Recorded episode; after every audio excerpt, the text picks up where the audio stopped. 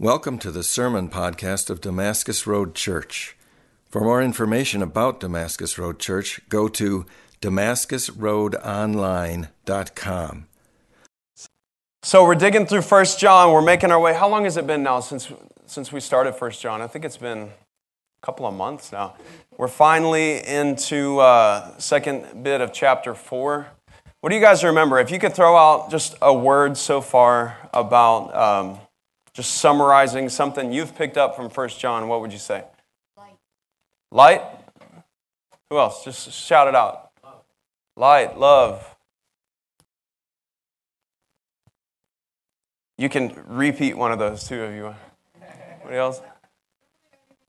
Okay, there we go. Don't believe. That's more than one word. That's okay. One sentence. Don't believe everything you hear. Light, love. Talked about the truth quite a bit, right? Related to that, and uh, practicing the truth. Shannon's very first message introducing First John, he told a story about himself as a kid, one of his friends getting picked on. You remember what he said? He said, Enough. Enough. I'm tired of you picking on my friend. You guys remember that? Remember that story? And that he was saying that's kind of what John is saying with this letter. Enough enough harassing my people, enough harassing God's church. You guys remember who, who's doing the harassing? So there's, there's kind of some, some fighting going on here, right? Within the church. And finally, John intervenes. And there's a group of people who were saying, like, no, you know what? John, John's kind of old and he's kind of irrelevant now. And um, he actually didn't quite have it right. We've got it right. We've got real knowledge, and we got it. We got this deep knowledge through our experience, and um, it's not really, you know, the gospel thing. It's not really about what you do. It's about what you know, and through our experience, we can we can have this secret knowledge of God, right? And then and and they were saying that um, some of them were saying, you know what? It doesn't matter how we live. We can do whatever we want immorality, whatever, it doesn't matter because it only touches the body. All that matters is what's going on in, in your mind and in your spirit, right? And other people were saying, like, no, we have to reject all desire, all pleasure, because again, it's about the spirit and, uh, and escaping into, into the heavenly realms. So these are some perspectives that's going on, and, and the church, the, the faithful, are kind of caught in the middle, and they're like, oh, what do we do? And John sends them this letter. And um, David, you'll put up that first slide. This is, this is an interesting, I don't have the, the verses written out here, but just some references. The number of times, I counted at least 12 times that John is assuring his people, that John's assuring the church. There's just some, some uh, verse references that we might get up here, but just shows you the number of, there we go. So this are, these are the, a number of times in, in one way or another that John is reassuring the people, saying, You're on track. You're on track. No, what I taught you, what you heard from the beginning, that's the message. That's the message. Stick to it. Stick to it. Again, he's reassuring, reassuring, reassuring them. John's not happy. He even calls these people antichrists. They are, they are opposed to the message of Jesus. And he's giving them these challenges. Boil them down, he's given them the challenge to practice truth. Last week we hit on the humanity of Jesus. You guys remember that? And, and uh, Shannon, you talked about how Jesus wasn't just like a Superman, right? A superhero. And because if Jesus is a superhero, then we're all like hopeless, right? Like there's no following Superman. He takes off to fly, and we're like, oh, okay. Actually, there's a really interesting story in the beginning of Acts where it says Jesus ascended and the disciples are like, just standing there. And an angel comes, a messenger from the Lord comes and speaks to them and says, Hey, why are you gazing into the sky? Fast forward just a little bit from there, kind of in essence, what he's saying is don't gaze into the sky, look within, because the enabling spirit is within you. It's not about looking off into the distance, it's about seeing Jesus has reconciled us to God so that not just to take you to heaven someday, so that his presence could abide within you and me together. And that's the, the deposit of his love, the mark of his love, but it's also the enabling to practice the truth and follow Jesus' example. And now we're getting to this challenge. This is this he's, he's speaking to his people, he's reassuring them, he's challenging them, he's pointing to the example of Jesus, and now we get to this point where he says, okay, now this is what it's about. This is the command love. This is the command love one another. And this is where we dig into with uh, this chunk of scripture, this monstrous chunk of scripture. It's like a, uh, this is like one of those really thick steaks that you bite into, and you're like, it just keeps on coming, you know? Um, that's kind of how this how this uh, how this chunk of scripture is. So, all right, so we get through those challenges, and now we're at this point where it's this is it, guys. This is the command: love one another. If you don't love, you don't know God. If you love, you know God. And he, he's going to make these these really kind of clear distinctions. So, let's see. Do we have that that passage ready to rock? Can we do that? First John four. 7, I can just read it too. Keep. What's that? 7 through 21. Yeah. We talk about these things beforehand, you know, plan these things out. All right. I'll start reading it here. 1 John 4, starting at verse 7. Beloved, let us love one another for love is from God, and whoever loves has been born of God and knows God. I want you to pay attention to these, these distinctions that John is making. It's, he's really black and white in these passages. Whoever loves has been born of God and knows God. Anyone who does not love does not know God, because God is love. In this love of God, in this the love of God was made manifest among us that God sent his only Son into the world so that we might live through him. In this is love, not that we've loved God, but that he loved us and sent his Son to be the, say it with me, propitiation. Is that the version that we've got up there? The, somewhere up there. That he would be the propitiation for our sins. Beloved, if God so loved us, we also ought to love one another. No one has ever seen God. If we love one another, God abides in us, and his love is perfected in us.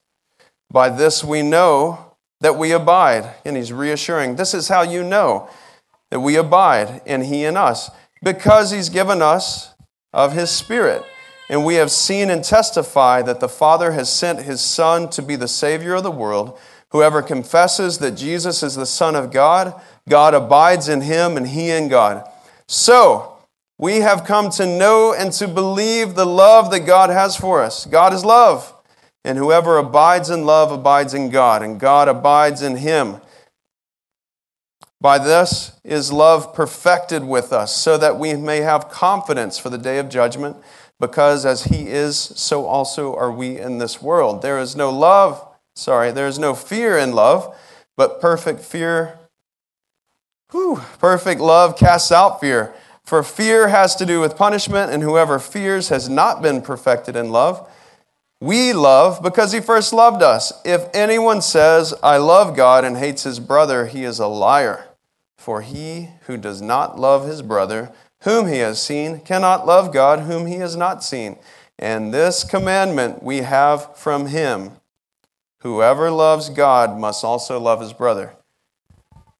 Man, feels like a message from Yoda. love not, love. Hate not, love brother. All right, so there's a lot of love going on, a lot of knowing, a lot of not knowing, hating, all this kind of stuff. So, again, big picture, John's reassuring his people. He's saying, This is how you know. The message that I brought you from the beginning was legit. I saw, we touched, we saw, we heard with, with our own eyes, with our own ears, with our own hands. That time that Thomas reached out his hand and, and, and he said, I'll, I'll believe it if I can see it. And Jesus, I'll believe it if I can touch it. And Jesus says, Go for it. And John's like, Yeah, I saw that. I was there. And this is it. And this is how you know. And he gives them like this, uh, this litmus test. This is how you know that you are God's people, that you love. This is how you know that you're not God's people, that you don't love. And again, he's, he's making this case against his opponents who are saying, it doesn't matter how we live, right? And he's saying, no, no, no. This is the line. This is the distinction. All right, so let's talk about this a little bit more. I'm going to ask you a few questions that I want you to think about. You can write down your answers to. We'll come back to them. And then we're going to break down a few elements of these passages, okay? So, a question for you.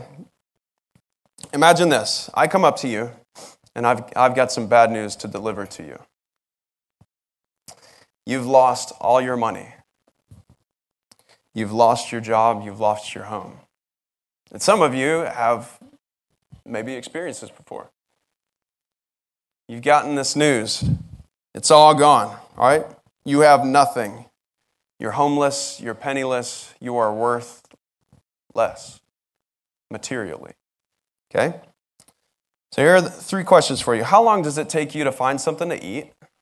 Just play this out in your mind. How long does it take you to find something? What would, what would be your first step? How long would it take you to find something to eat?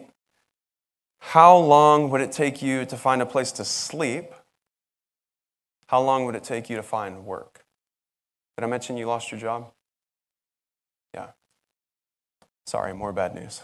Um, how long does it take you to do those things? You can write your answer down, think about it, whisper it to your neighbor, whatever you want to do, okay? Tweet it, hashtag DR Church, I'm poor, I don't know. All right. Um, all right, we'll come back to that. We're going to talk about four things about this passage. There are many, many things we can talk about, and I've been sort of sifting, trying to, trying to get down to the, not just what, what it means, but what is most relevant to us so that we're not here for three hours, okay? What's, what, what's the most relevant thing to us in this passage, and the most relevant things that we can cover within this time, all right? So, three up front why we love, how, we, how love works, and the third is what love is. So, why, or what's our motivation, how it works, and what it is in the first place. All right? See with me? We're going to wrap up by talking about what we don't get. So, why, how, what, and what, we're, what, what we don't get. I'm going to. Uh, I'm going to point out some things I think that will be a little bit challenging to us I kind of hope that they are. I hope that they make us uncomfortable. I am uncomfortable. That's a really funny thing to say. I'm generally, I'm, I'm very like, I, I'm like a magnet for awkwardness. These situations just come to me um, somehow, wherever I am. Um, but that's beside the point. I, th- these are things that I'm uncomfortable about and that I am uh, wrestling with and struggling with. And so as I say things today, I want you to keep it like let's let's keep it personal and don't just make me like a talking head up here like, "Oh, the preacher said this or that." No, I said it and I'm wrestling. Okay? So wrestle with me, not literally, but figuratively wrestle with me through these things, okay? All right, so why do we love? What's our motivation? All right, uh, David, you can put the first chunk of that passage back up. I want to read verse 7 through 11. Okay, so why do we love? Beloved. So you'll see this, this word come up a couple of times in this passages, beloved. He's, he's getting their attention. And again, how's he getting their attention? John is, he's like, his heart is full of love for these people. So he's getting their attention. Beloved, hey, pay attention. Let us love one another. For love is from God, and whoever loves has been born of God and knows God. Anyone who does not love does not know God because God is love. In this, the love of God was made manifest. It was shown. It was uh, manifest. It was seen and felt and heard physically among us. By this, it was made like that among us that God sent his only Son into the world so that we might live through him. And this is love, not that we have loved God, but that he loved us and sent his Son to be the propitiation for our sin. Next verse, beloved, again, getting their attention. If God so loved us, we also ought to love one another. So, what's he talking about here? First of all, he's talking about love. Why? What's our motivation? First of all, it's about who God is, all right? It's about God's nature and character. If you encounter God, the natural response is to love. And not just love, and we'll get to what, how this is defined, but it's not just this, this gushy feeling of love. It's not just attraction, it's active love. When you encounter God, you will know, you can ask yourself, well, did I really encounter God? The question is, well, do you love? Wow, this time of worship was so great today. I, really felt God. Really? Did you love better? These are the kind of things that John is throwing out to us. Okay? So, who God is, when you encounter Him, a natural outcome of encountering Him, a natural outcome of knowing Him and Him abiding in us, is that we practice love toward one another. So, it's about who God is. Secondly, it's about, there's a sense of, of, of gratitude.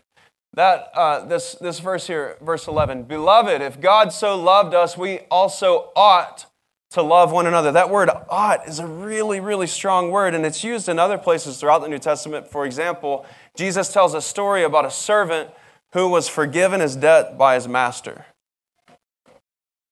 You guys remember this story? He was forgiven his debt, and then he goes out and he grabs another guy who owed him a little bit, grabs him by the neck, right? Starts to choke him. That servant to his master, he was ought to his master. There's a, it, within, couched within this word is indebtedness. You are indebted. He was indebted to his master. So it's not just that, John's not just saying it's a good idea. It's a good idea for you to love. It's not a good idea. You are indebted. If you've experienced God's love truly and you've thought about how lovable, how unlovable you've been, and yet you've received love. And you know it because Jesus came into the world. All right, so if God so loved you, you ought, you are indebted to love one another. So it's about who God is, but there's also this indebted response of gratitude. Love is an indebted response of gratitude. The other thing I want to say about this of why we love is our motivation, it's not religious. It's not religious. We are not loving other people in order to earn God's favor so that He will love us. We're not doing good so that He will love us to earn His love or His favor. Nor are we, this is what we do a lot, Christians, let's be honest, trying to put God in our debt. Well, yeah, and think about it. Like, you know, we have like our, our idea of like what uh, the, the daily quiet time idea. And when we have a quiet time, what do we mean by that? We mean like sit, it needs to be quiet. You read your Bible, listen to Chris Tomlin song, or not. Um, and like that's our idea of a quiet time, right? And when we fulfill that duty, what do we expect in return? Just honestly, what do we expect? Expect to have a good day, right? You expect not to uh, come up against temptation, not to lose your job, not to get a flat tire, because you fulfilled your duty. You come to church on Sunday, you gave. Why are we, why are we struggling financially? We've been giving. Really? God's in my debt, is what we're trying to say. And there are lots of religions around the world that practice this. Like you fulfill certain routines and regimens, and so that the spirits will be in your debt, so that they'll do what you want them to do. You guys, Following Jesus is not like that. Following Jesus is not like that. And God will not be manipulated by us. As much as we try, He will not. So it's not to earn God's favor, it's not to put God in our debt, nor is it for comparison. And this is the other thing that we do religiously.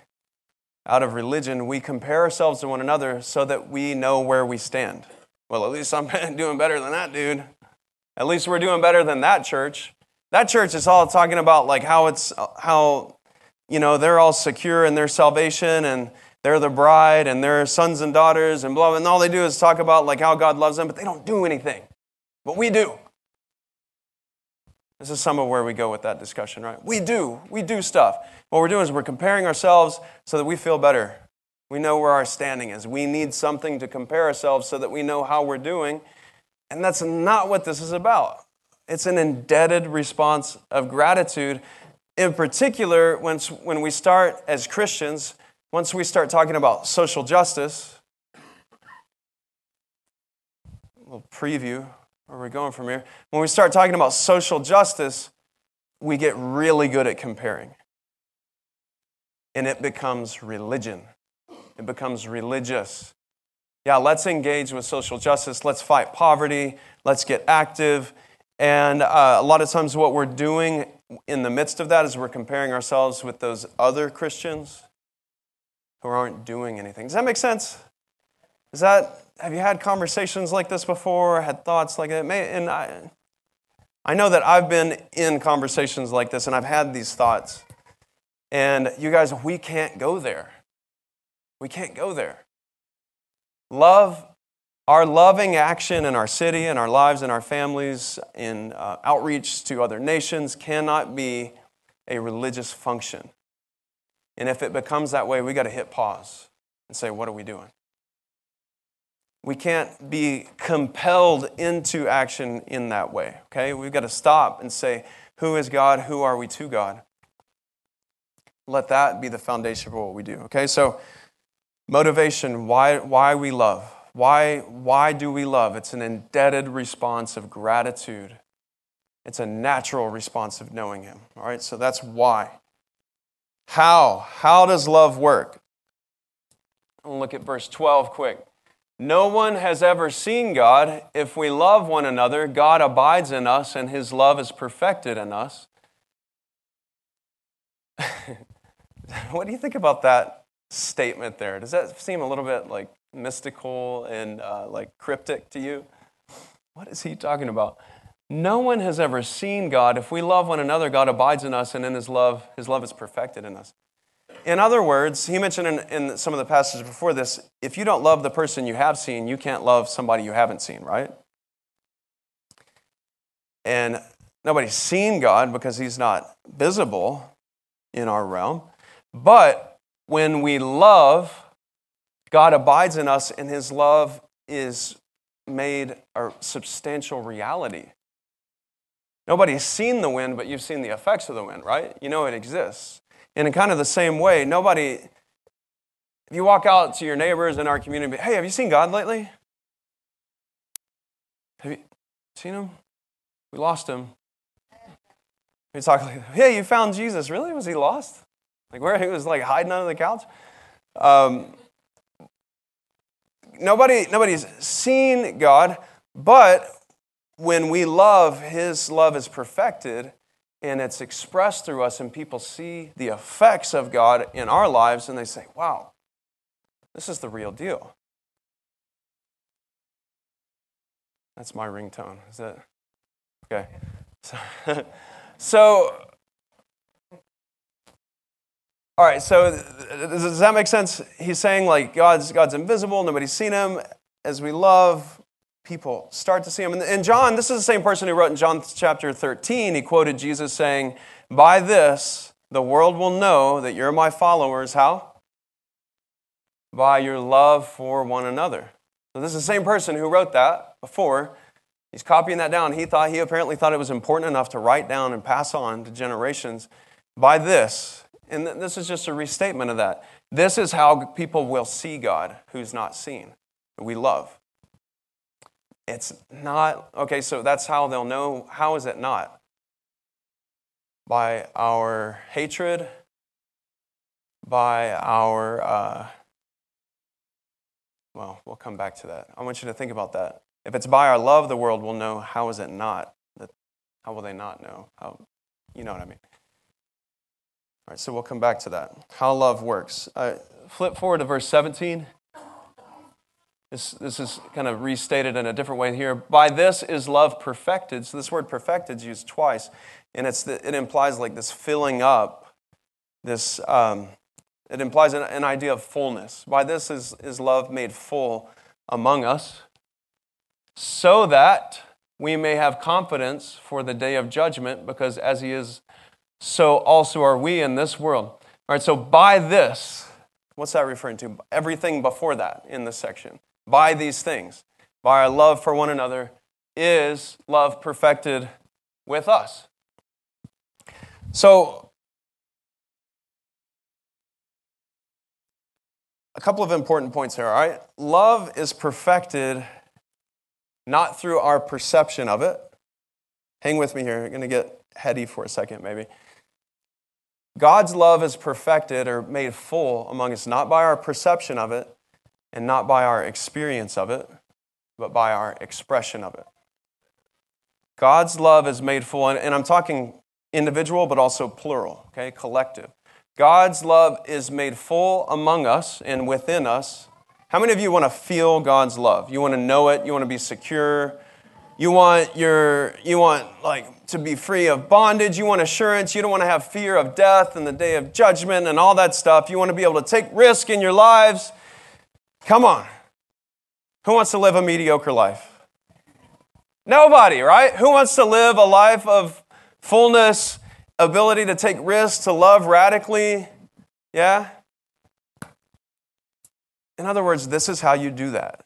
This is how God's love is made full among us.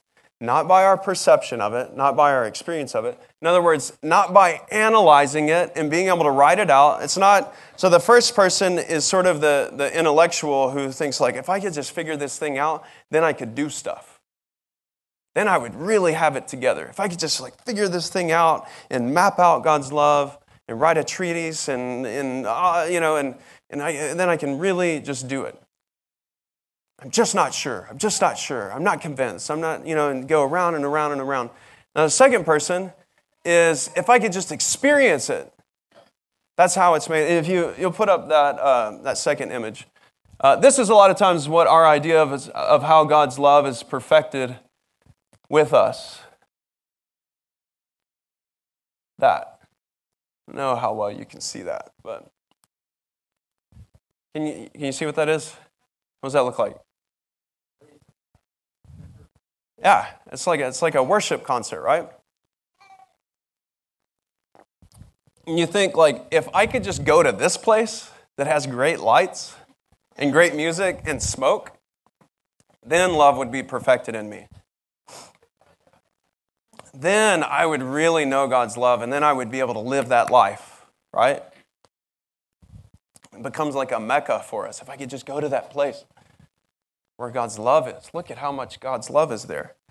Uh, is there anything wrong with that? Not necessarily. Um, not necessarily, right? What's that? It, it's a, there's a little bit of a little bit of consumerism maybe going on, a little bit of, so okay, I don't want to analyze it too deeply. I'm not trying to cast stones here, only little pebbles. But um, all right, so the first person says, if I could just get it, if I could just get my head around it through perception. The other person says, if if I could just experience God's love, then I would know. Then his love would be full, and then I'd be able to live this life. And John's saying it's not by your perception, it's not by your experience, it's by your expression of God's love that His love is perfected in us. And I've had this conversation with a lot of people. What do I do? What do I do? What do I do? Well, serve. Love people. No, no, no. It needs to be more complicated than that. No, it doesn't. Love. Love people who are unlovable. You will know God's love through that. And maybe this is a part of like what it like the experience. I don't know if other people, I'm sure other, others of you can relate with this. Becoming a parent transformed my relationship and perception and experience of God. Because I realized through these kids what I am like, you know. And when they can't return the love, it's like, carry your weight, come on. And they're like, I'm two. I can't, you know, and that's me. I'm two. I'm a mess. I'm a grubby, smelly, non contributing mess. And He loves me. God loves me. And it says, I love this person, that, I, that there's a fullness that happens in my life. All right, so how love works, it, it, so here, here's a quote. The reality of God, the reality of God's love presses itself into our lives as we love. I have a poetic way to think about it. It presses itself into our lives as we love. God's love reaches completion to the degree to which it is shared among us. Again, I want to be careful not to get too individualized here. God's love reaches completion within us to the, in, in proportion or to the extent that it is shared among us. Again, how many people want to feel God's love? How many people want to know and be convinced? We have got to love one another.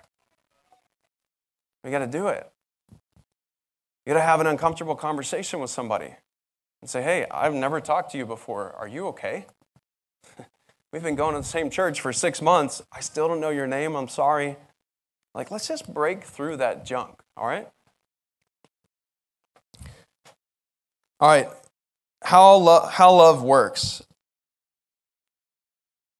It's perfected within us as we love. The second point here is that it's made tangible around us as we love. So again, what does John say in 1335?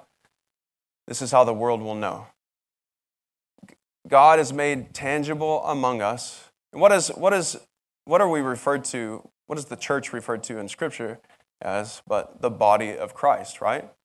We are the physical manifestation of Jesus in the world. There's no other physical manifestation of Jesus in the world.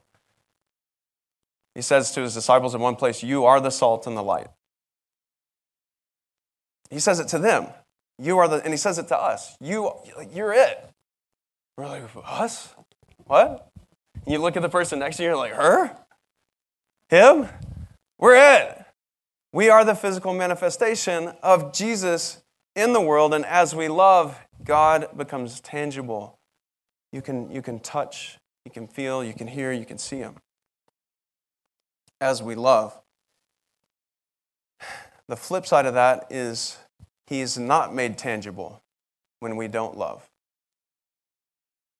I don't want to limit that. I don't want to limit what God can do in the world because of my non cooperation with Him. The third thing I want to say about how love works, and I this is a little bit of a tangent, but it's not because it's central to everything here, is that the Spirit within empowers us. The Spirit within us empowers us. This is not just something that we can conjure up on our own. And uh, if you're feeling condemnation right now, I'm like, oh, well, I can't do all this stuff. I, man, I'm busy. I'm not trying to get you to do more. I'm trying to get you to do things differently. Okay, so if you'll put up uh, that, that third slide, Dave. I just want to say something quick about grace, okay? The Spirit within, if the Spirit abides in you, the Spirit enables you to accomplish God's will. And here's a handy little acronym for you Grace. God, it doesn't just save, okay? It's not just amazing grace that saves you and helps you fly away someday. God raises abilities, capacities, and expectations. He will increase your ability. He will increase your capacity. You think, I can't do that. And the Spirit's like, Yeah, you can. Watch this. Have you ever had somebody help you stretch before? Yeah, you can. You can touch your toes. Watch this. And you're like, Oh. God raises our abilities, our capacities, and our expectations when our expectations are down here, we say, God, please increase my expectations. And He says, okay, whoop. And God, the crazy thing is that God usually, like, He works to the extent that we have expectations. He meet, Jesus, we read about Jesus not being able to work, work in his hometown because the people had no expectation. They're like, oh, that guy? And that's us as a church a lot of times. We're like, oh, Jesus, that thing? Yeah, we've sang that song before. That was all right. Expectation is just down here for what, like what God wants to do through us and in our lives. Spirit empowers us. Think about the fruit of the Spirit. I talked about this before up front, um, but Think back to Sunday school, you who grew up in good Christian homes, went to Sunday school, you had the flannel board. You remember the fruit of the Spirit? What are they? Love, joy, peace, patience, kindness, self control, faithful. Those, goodness, yes. All of those things, where do they come from? The fruit of who? The Spirit. What Spirit? The Holy Spirit, where? Within you, right? In other words, the Spirit gives birth to these things from within you. And if any of you in this room have given birth recently, you can remind us how painful that can be, right? To give birth. I'm not saying it's easy, I'm not saying it's comfortable, but it's possible, right? All right, so why we love, what's our motivation, and how love works, how the Spirit works from within us. Let's move on to this last point what, what love is. John's talking about a specific kind of love called agape. Sure, some of you guys have been around church have heard, have heard teachings about the different kinds of love in the New Testament agape, the different kinds of Greek love, agape, phileo, that eros word, which we won't go into today, uh, and that other one's storge. Um, Agape is this is kind of like the deepest, most profound kind of love that we see expressed in Greek. And it's this unconditional love. It's love for love's sake. Love not because it's going to be returned. It's not about attraction. It's just loving just because. It's sacrificial. It's not self seeking. It's deep. a definition of love that I think helps us, and we need definitions of love in, in the culture that we live in. A definition of love that I think is helpful is choosing the highest good for the other. Period. It's not feeling warm feelings toward the other. It's not um, thinking happy thoughts towards another. It's choosing the highest good for the other person or for God as you choose it for yourself, as Jesus says, right? Love your neighbor as you love yourself. So, I'm not going to dwell on that. I just want to hit that point. It's, it's unconditional, it's sacrificial, it's not self seeking, it's selfless. So, what? All right, so John contrasts love with something else, right? Love is evidence of knowing God and Him abiding in you. And there's another piece there that's hatred. If you'll put up that, that fourth slide, Dave. All right, so love and hate. And John draws a line in between.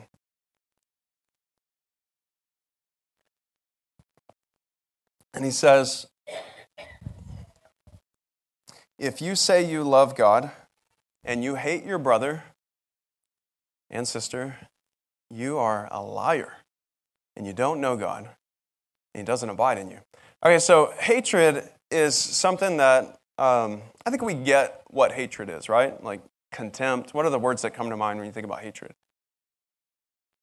Bitterness, enemy, resentment. Like there are these really like uh, these like powerful emotions, right? But there's there's a I think that there's a a uh, more discreet form of hatred like I think we get contempt, we get we get that kind of like deep emotional hatred. But there's an aspect of hatred that I think we don't get, and this is the, the final area I want to get into. What we don't get. And that's this. If you go to the next one, it's this. What I want you to see here is that there is no space for indifference in love. Therefore, it falls in this other category completely. And better yet, maybe instead of it being there, if you go to the next one, it goes over here, far. Like other other thinkers, what does Mother uh, Mother Teresa says something about indifference? The greatest sin of a man is not the hatred, but the indifference to his brothers. It's a cold, careless form of hatred.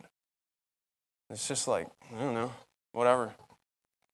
C.S. Lewis, the old go to for good, evangelical sermons, all right?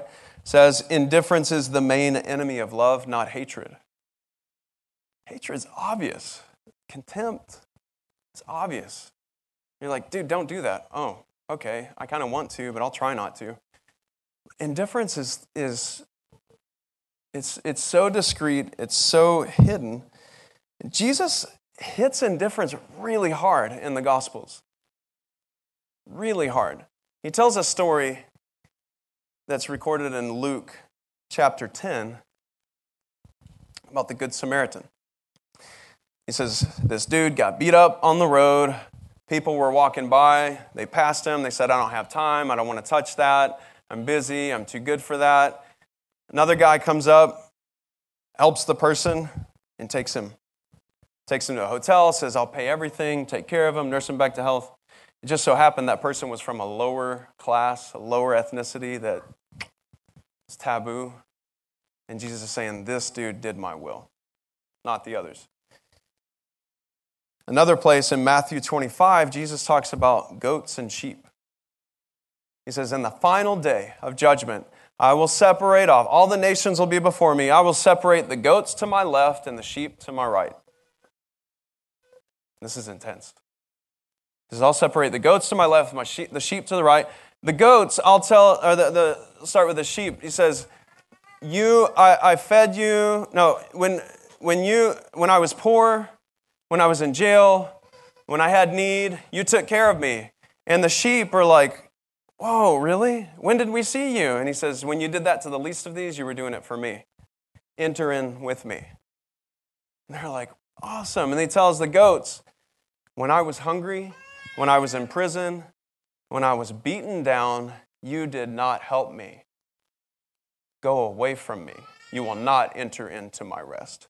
And the goats are like, and these are people, not like actual goats. Um, the goats are like, When did we see you? And he said, When you didn't do it for the least of these, that was me that you were rejecting. In other words, you were indifferent, and that's not good enough. You're not welcome. That's intense, right? All right, so I want to challenge you. How does indifference look in your life? How does it look within your family, within your sphere of relationships, within even within this church? Look around this room. How does indifference, how, how is it expressed? How does it have root in your life? Secondly, this is where things get a little hairy for us. I want you to think about our city and our, our city and our society. What does indifference look like for us, for you personally, for us as a church? within our city, within our society. Look around.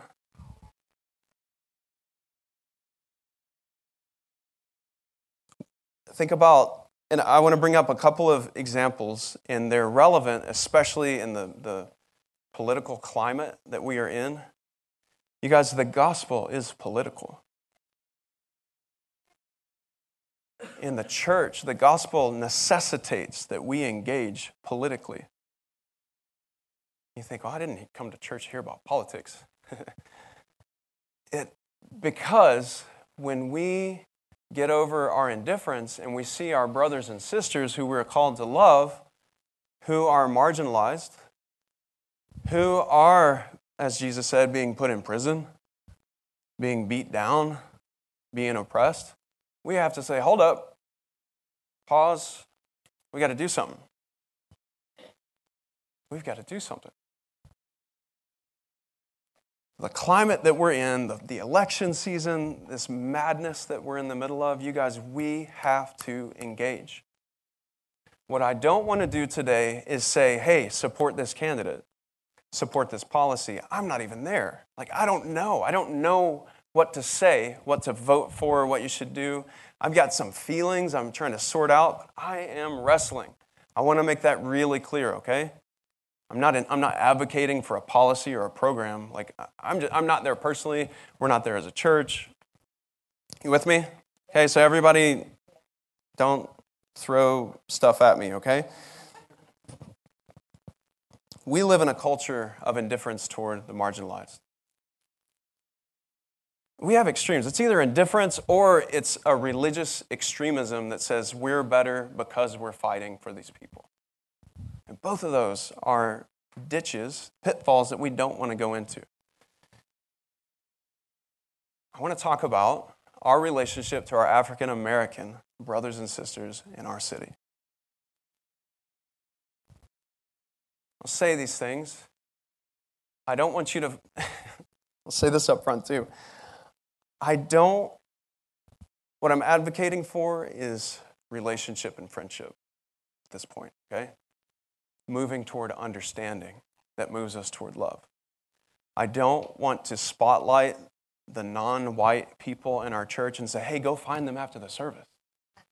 Give them a hug and say, I'm sorry, and do this and that. Just chill, all right? Don't, let's not do that. Um, okay, enough preface and, and all that stuff.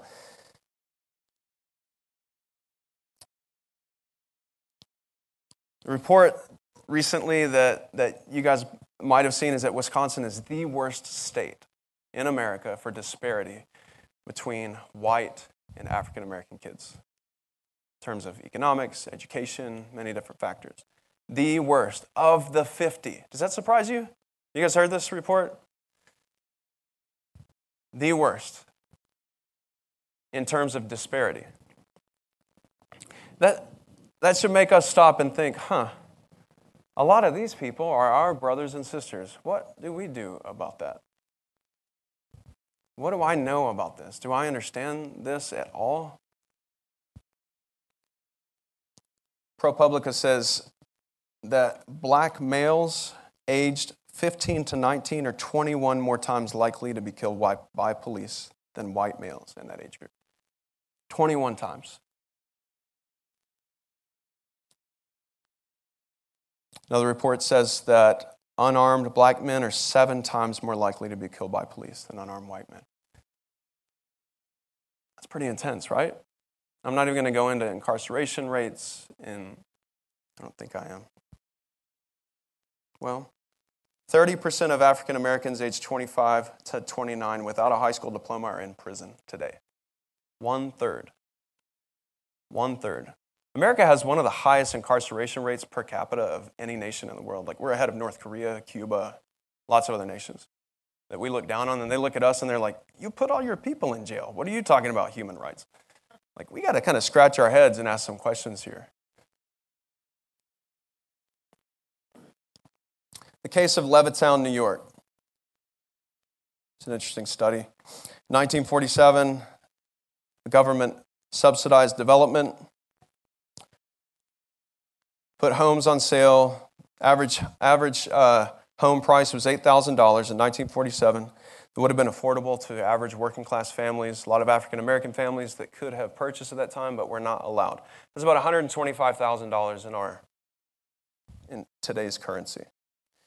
Today, those homes are worth $500,000. It was opened up for blacks to buy in 1968 after those properties had become unaffordable.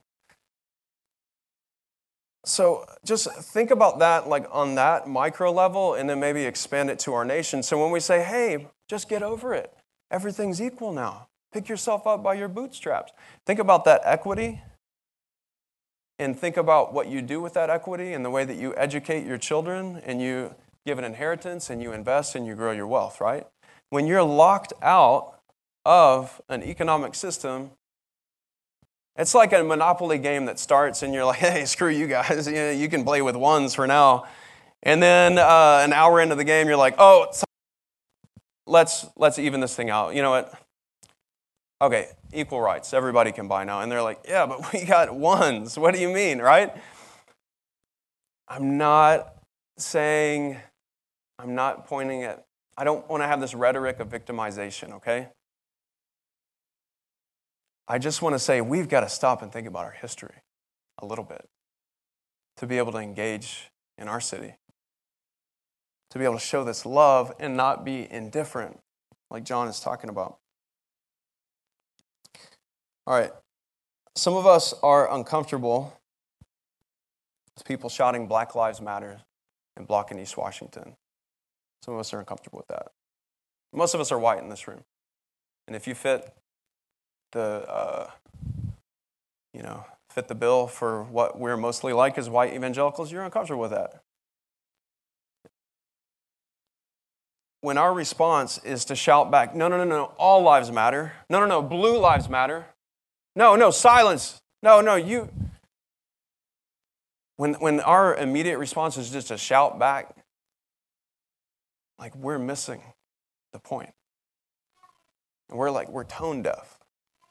We live in this echo chamber where we just shout and we hear ourselves. Okay, pause. Deep breath. Am I saying that cops' lives are not valuable? I'm not saying that. Of course. Am I saying that all lives that all lives don't matter? English is so tricky. Am I saying that all lives don't matter? No, I'm not saying that. All lives matter, yes, right? Yes, of course. But we have to look at our history, which affirms the opposite. That's based on a foundation of enslavement of a certain people group that says, actually, you're, you're, those lives don't matter that much. Like we gotta, we we need to look deep within and look back behind us and say, what is the conversation here, and are we really listening? I'm not saying that we need to, I'm not saying that I'm a voice for the African American community. I'm not saying that we need to be a voice. We need to listen. We need to engage. We need to ask questions.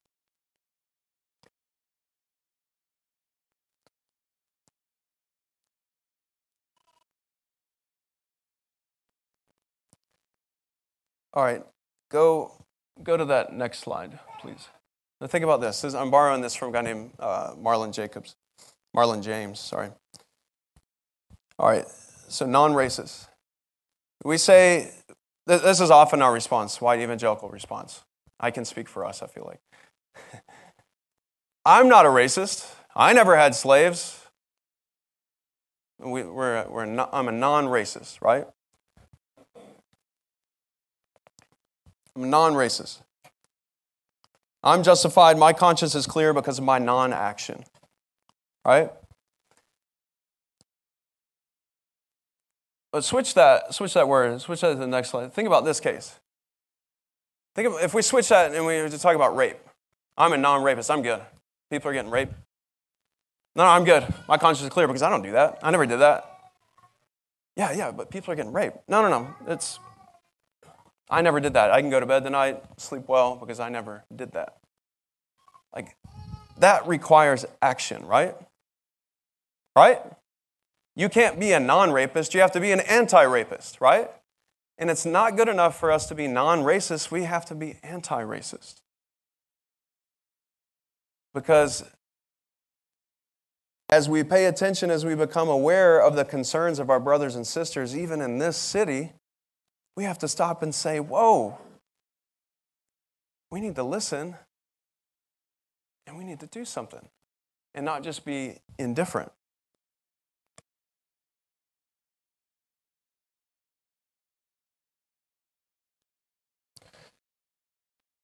I'm going to skip over a whole other discussion on immigration. it's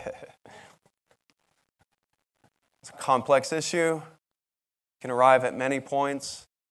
My question for you is beyond where you stand on how to resolve and how to keep America safe, what is your attitude toward these people who, up to 90%, 80 to 90% of these people crossing our borders, claim Jesus as Lord? I was watching some footage the other day of one person crossing the border saying, God has been with me this far, he will not leave me now.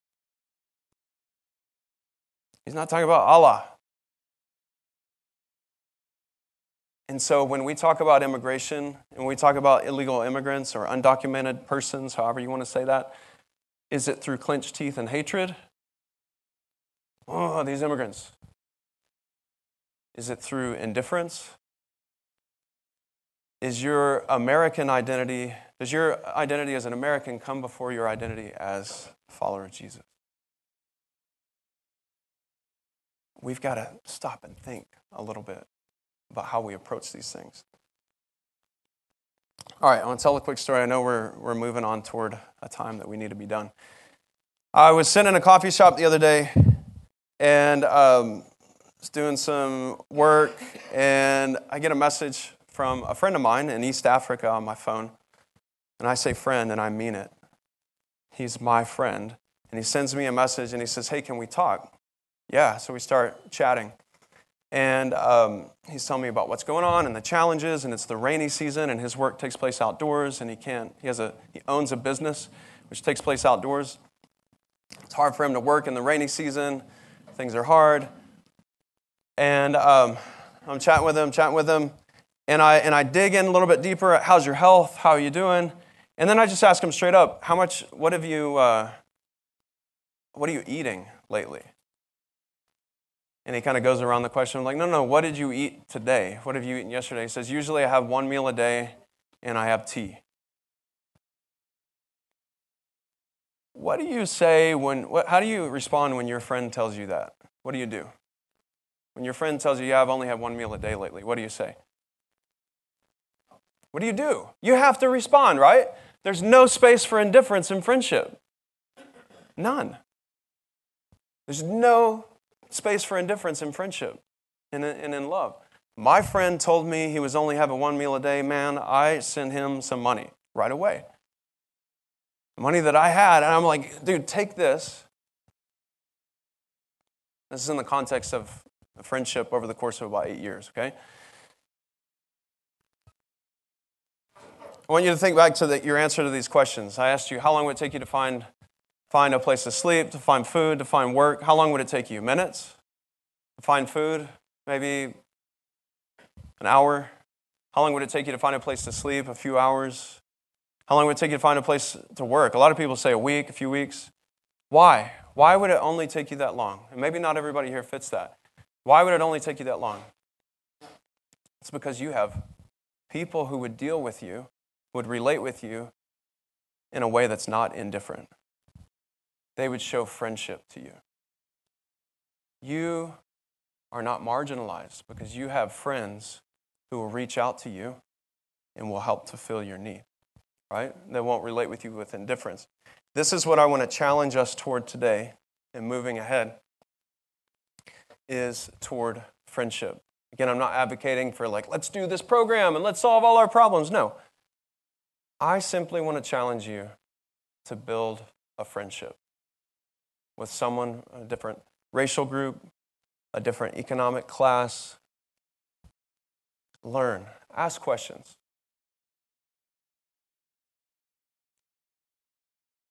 For your current relationships, I want to challenge you to think about what it means to choose love and where indifference has a root in your marriage, in your family, in your workplace. And again, think beyond that into our city, the place where we live. I want to challenge you to build relationships. There's no room for indifference in relationship and in friendship. I want to challenge you today to just go make, make a friend and ask questions and learn. Okay? What are the concerns of our neighbors? I invite the worship team to, to come up. And I'll pray for us. Holy Spirit, within us, show us what, how you want to express love from within. Show us how you want to move us past indifference, even places of deep hatred in our hearts. Show us how you want to bear fruit in our lives.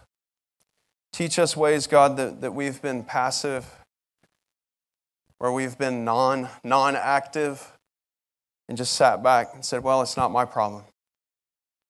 Teach us what it means to engage, Lord. Teach us what it means to be active. Teach us about the concerns of our brothers and sisters who look and sound different than we do and live in different places than we do. Make us a church who, who walks out what John is commanding here to show love toward one another. I pray that your love would be filled up and perfected among us, Lord, that we would grow in your love as sons and daughters as we express it. Thank you, Jesus. Amen.